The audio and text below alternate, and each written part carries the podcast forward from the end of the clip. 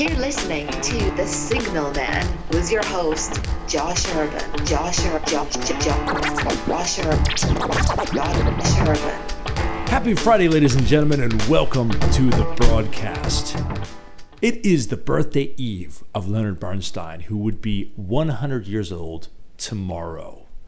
Now, if you don't know about Lenny, oh man, you're missing out. You need to check into him. He was uh, born Louis at the insistence of his grandmother, but he later changed his name to Lenny, or Leonard.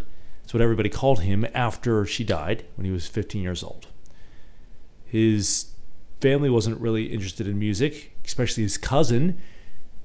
So he got his cousin's old piano that she wasn't using anymore, and he became phenomenal. He went to Harvard, he was friends with JFK, and he proved to the world that Americans could actually do some crazy cool stuff. He was one of the first rock star conductors not trained in Europe.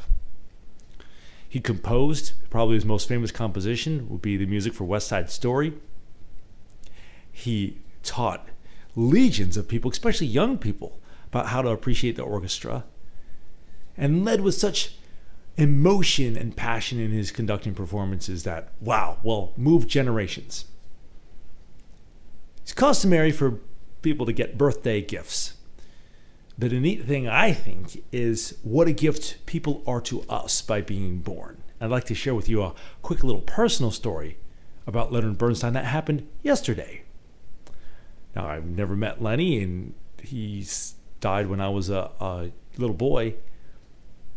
But I wanted to commemorate his centennial. So yesterday I was at a nursing home gig and where I DJ for the seniors.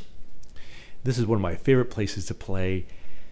And I said, well, you know, after all of, the, of our Elvis and Sinatra and everything, the show was almost done. I said, well, you know, we we need to hear a little bit from Lenny here. And I was talking about a little bit about his life and played the music from Tchaikovsky's Swan Lake Ballet Suite. I expected people to be tolerant of it, but maybe a little bit bored if you're not a classical fan, no matter how beautiful, sometimes it's hard to keep people's attention. So I looked up in the middle and I was I started to say something witty. And I noticed one of my friends there, one of the residents there, Alexandria, just had her eyes closed and she was just lost in this beautiful music. And afterwards, she came up to me, thanked me for the show, and said, You know, that piece brought me back 60 years. And I looked at her and she's not that old. I said, What? She said, When I was a little girl, my mother gave me the option of playing the piano or had to do something outside school. I didn't want to play the piano, so she signed me up for dance lessons.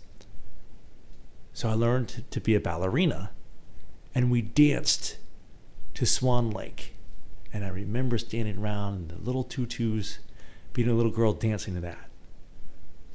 And what a gift that somebody can conduct so beautifully of a long dead composer bringing a person in a suburban assisted living facility back to when they were a little girl with the magic of Tchaikovsky.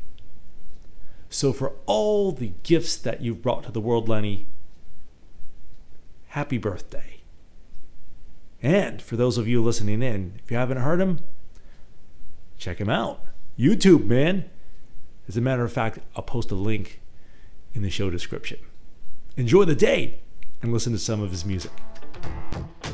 You've been listening to The Signal Man Show. I'm your host, Josh Urban, and we're broadcasting every Monday, Wednesday, and Friday on SoundCloud, iTunes, and everywhere fine podcasts are found. I hope you've enjoyed this as much as I have. And hey, during season two, try to get more people involved with this. So drop me a line at joshjoshurban.com or tweet at me at don'tjoshme. You can have a, a story, a question, a hello, a shout out to Aunt Margaret, or a good deed that you saw or that you did, doesn't matter.